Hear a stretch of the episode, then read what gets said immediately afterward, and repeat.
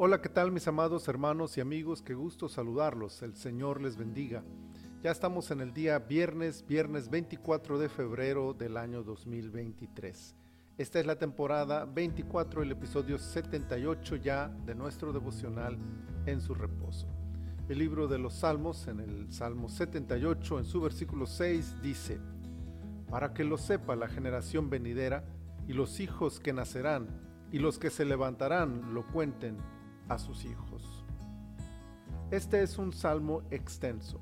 Casi todo transcurre narrando los acontecimientos maravillosos que Dios realizó durante la salida de la esclavitud de Egipto y la forma lamentable en que la nación se mantuvo rebelde en contra del Señor a pesar de ser testigos presenciales de sus portentos. Incluso, el Salmo alude a los años posteriores, ya establecidos en la tierra prometida por medio de la poderosa mano de Dios, y cómo aún en esas condiciones la nación siguió siendo de duro corazón. Pero toda esa narrativa no busca marcar o señalar el pecado, tiene un propósito superior, contar la historia a las nuevas generaciones.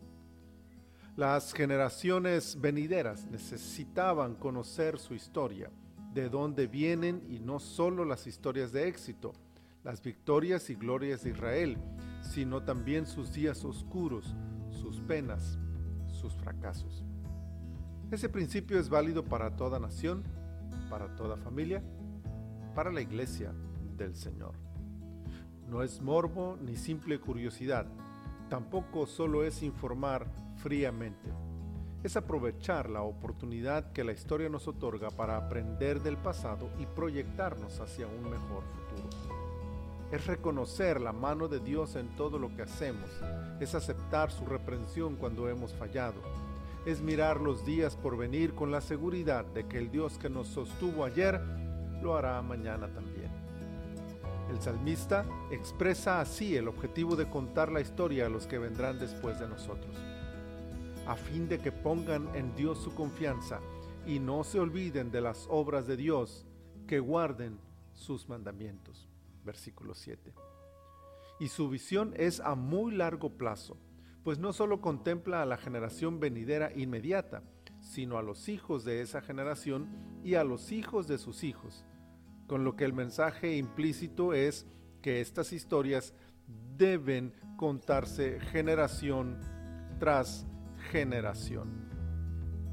Dios ayude a su pueblo a vivir en el poder de su Espíritu y a contar la grandeza del Señor Todopoderoso a nuestros niños y jóvenes, para que ellos conozcan de primera mano la grandeza de nuestro buen Dios. Padre, muchas gracias por este día y muchas gracias por esta palabra que nos das.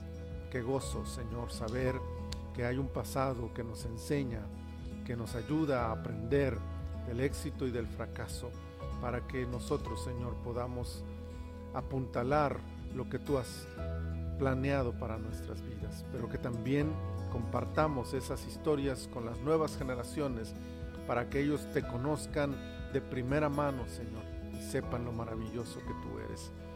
Señor, gracias Estamos en tus manos este día, te pedimos nos bendigas y nos ayudes en todo como solo tú lo sabes hacer. Por Cristo Jesús, nuestro Salvador. Amén. Amén. Mis amados hermanos, el Señor sea con ustedes donde quiera que ustedes se encuentren.